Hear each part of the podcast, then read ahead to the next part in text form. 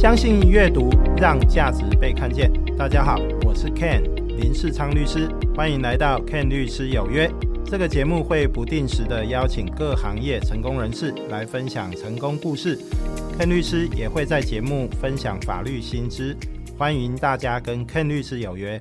很高兴今天跟大家空中再相见。我们今天啊，一样要来跟大家分享的是合资做生意的法律美感。前一集啊，有跟各位来做分享啊，合资做生意的时候啊，应该要注意，而且要约定下来的重点。那各位还有印象吗？好，提醒一下各位，第一个，合资的股东啊，要出多少钱，要出多少贡献，要写下来。第二个呢，公司或者合资要经营的事业的大小事，谁说了算，要写下来。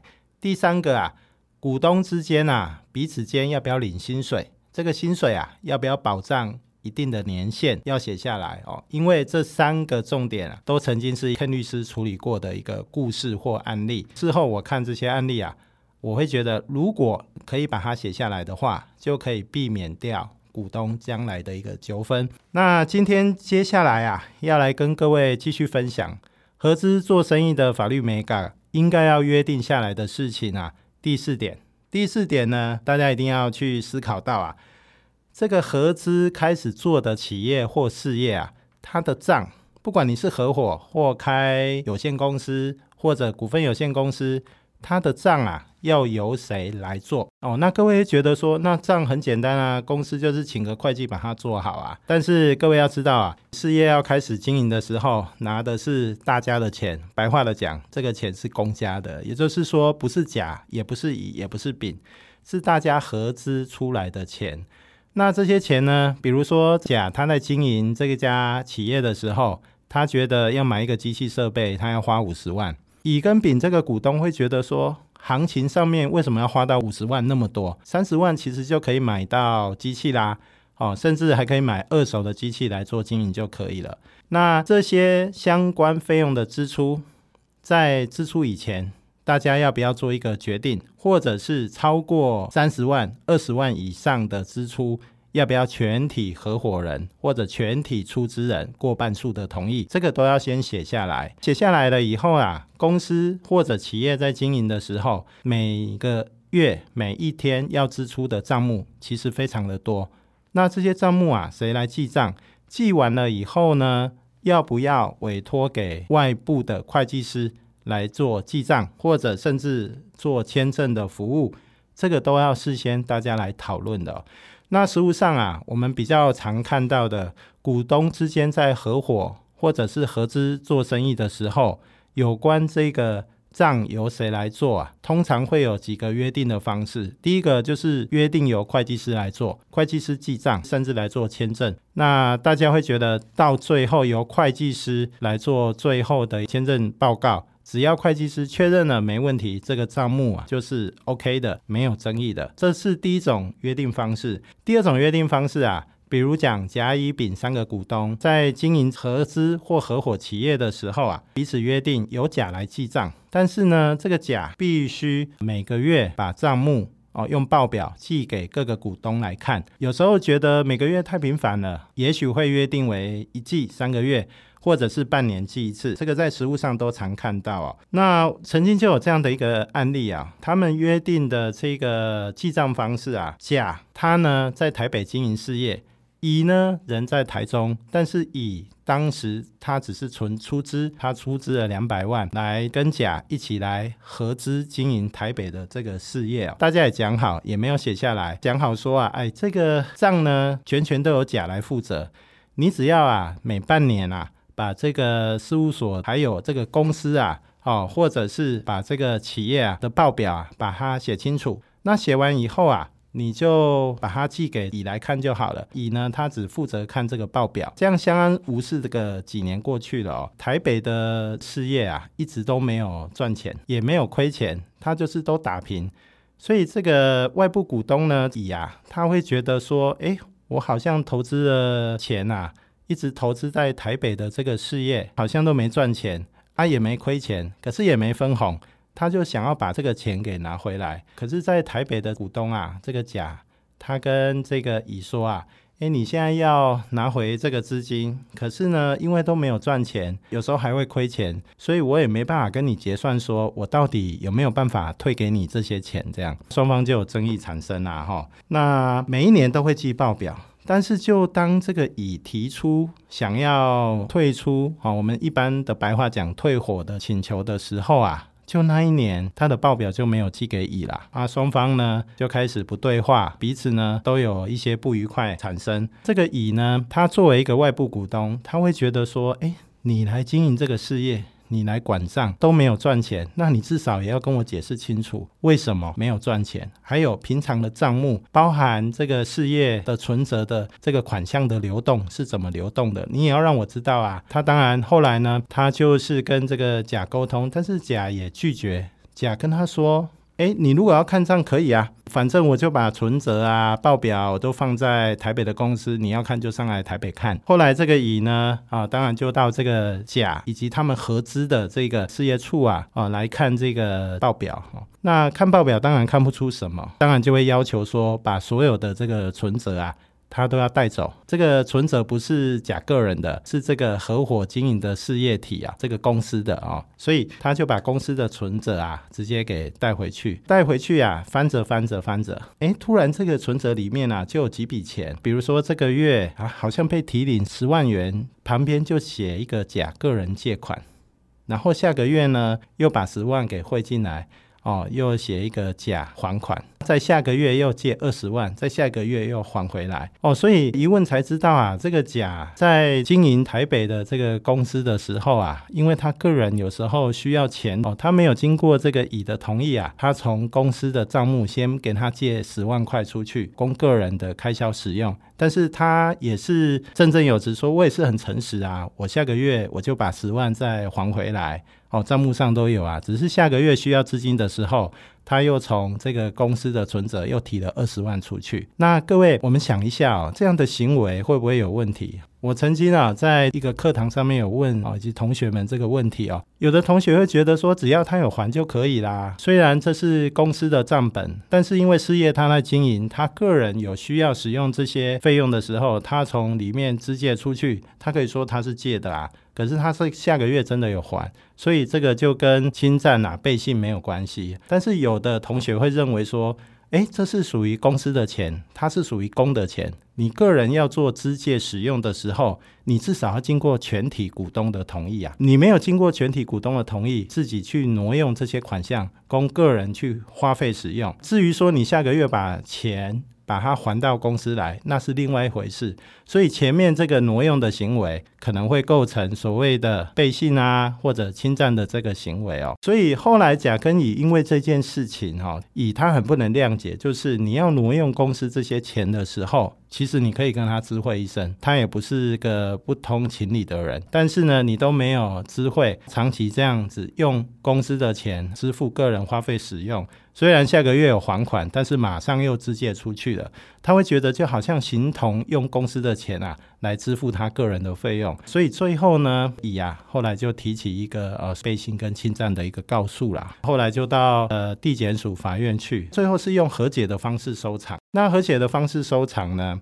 甲呢最后呢跟乙啊大家就有一个共识说，那乙你如果要退伙的时候哦，那你应该啊要缴纳多少钱？来做这个退伙的一个动作哈，这个甲最后啊是从自己的个人以及公司啊，他付了一笔费用让乙来做退伙，所以在这个案例当中，我们可以看到啊，对于账目的记载方式啊，如果都是集中由其中一个股东哦来管账目。那应该要辅助的会计师或者专业的呃记账人员啊来做辅助。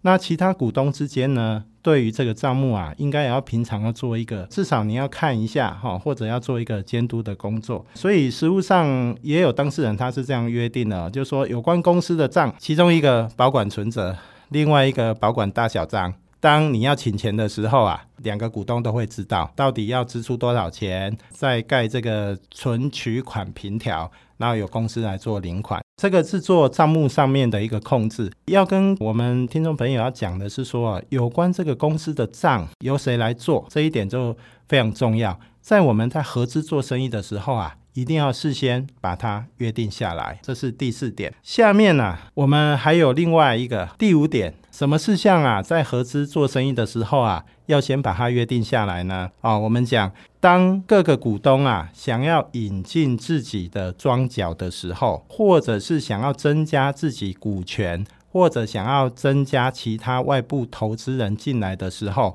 哦，也就是当这个企业要增资、要增加股份，那应该要怎么做？这个要先约定下来。实物上呢，有几种约定方式啊，就是说，当我要退股的时候。我可不可以自由把我的股份转让给其他第三人？这个我想在新创或者是草创事业的时候，所有合资做生意的股东看到比较多的，大家通常都不会同意啊。为什么？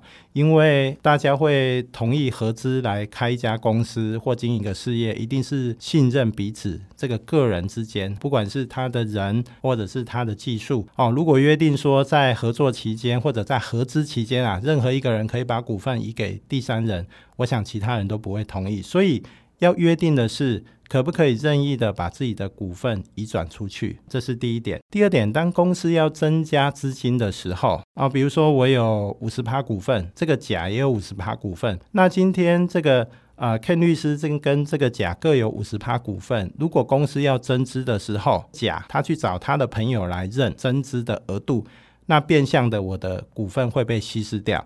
那股份被稀释掉以后啊，我能够表决的这个权利已经是低于二分之一，也就是公司在增资的时候，彼此之间要引进自己庄脚来认股的时候，变相的要稀释掉其他股东股权的时候，它大概的一个约定方式会是什么？哈，如果这个没有约定下来的话，哦，我们有公司法，我们有限公司的增资规定，我们有股份有限公司的。股东会的增资规定，这个就会回归到公司法。但是如果合资的事业不是公司的时候，它是合伙的时候，还是要建议各位把它写下来，避免争议的产生。所以，当要不要引进自己的庄脚，涉及到增资以及稀释投资比例或及稀释股权的时候，这一点它具体的执行方式是什么，也是要把它写下来。那最后一个呢？第六点哦。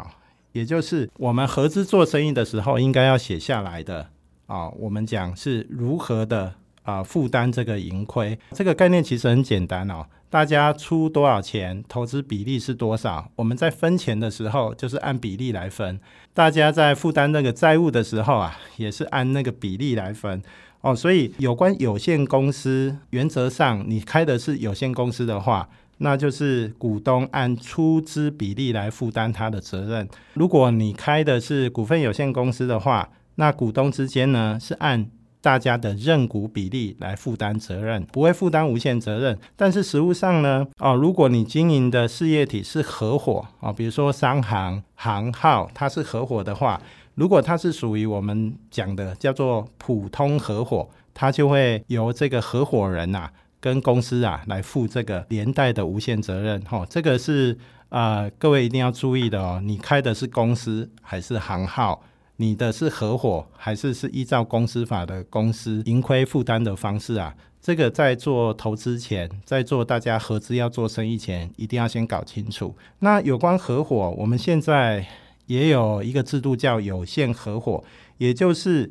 原则上啊，哦，合伙人仅就出资额度的范围内来负担责任，哦，但是只有一部分的例外，涉及到执行业务范围的时候啊，他跟普通合伙人的责任会是一致的，哦，所以啊，如何负担盈亏，这个跟我们刚开始第一点要跟各位提到的是出资比例为何，其实这是相互呼应的，都必须把它先讲清楚。约定下来。总结来讲，整个主题啊，合资做生意的时候啊，应该要注意的法律美感，还是跟各位 review 一下。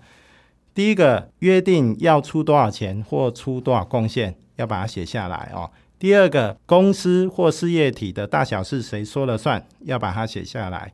第三个呢，股东间啊，如果有全职在公司工作的人，他要不要领薪水？领多少薪水？这个薪水要不要保障一定的年限？我们要把它写下来。第四个，企业体或公司的账由谁来做？要不要交会计师来做账？好，或者是签证或者记账等等，这个也要把它约定下来。第五个，要不要引进自己的庄脚？如果要的话，那个程序应该怎么做？这个要把它写下来。第六个，如何负担盈亏？是不是按出资比例？你要注意到你合资的事业体是公司还是合伙，这个一定要先搞清楚。当有负债的时候，你负担的是出资额部分的有限责任，还是跟合伙事业啊负担一起的无限责任？这个也要把它约定下来。各位在做合资做生意的时候啊，哦，一定要先把它。搞清楚，而且要约定下来哦。以上啊，是我很简单的跟各位朋友分享我们在合资做生意的法律美感，大概六个重点啊，在曾经的经验里面，我觉得应该要写下来的事项哦。最后啊，还是要给一些我们想要创业的朋友哈，如果你正在创业中，或者是你准备要创业，在这个事业刚开始起步的时候啊，Ken 律师观察到的股东之间啊，大家不要计较太多。必要的事项用合约把它约定下来哈。新创事业如果在股东之间一旦有不和产生的时候，我观察到的通常都不太容易成功，因为花太多的时间在解决纠纷的事情，公司在初期的时候无法这个全力的往上冲，很快就会走下坡。所以除了在合约上应该要约定的，股东间要合资做生意，一定要找到调性合，而且彼此啊。啊，谈得来，而且不计较的这个朋友或者股东啊，一起来做事业。相信阅读，让价值被看见。看律师有约，我们下次见。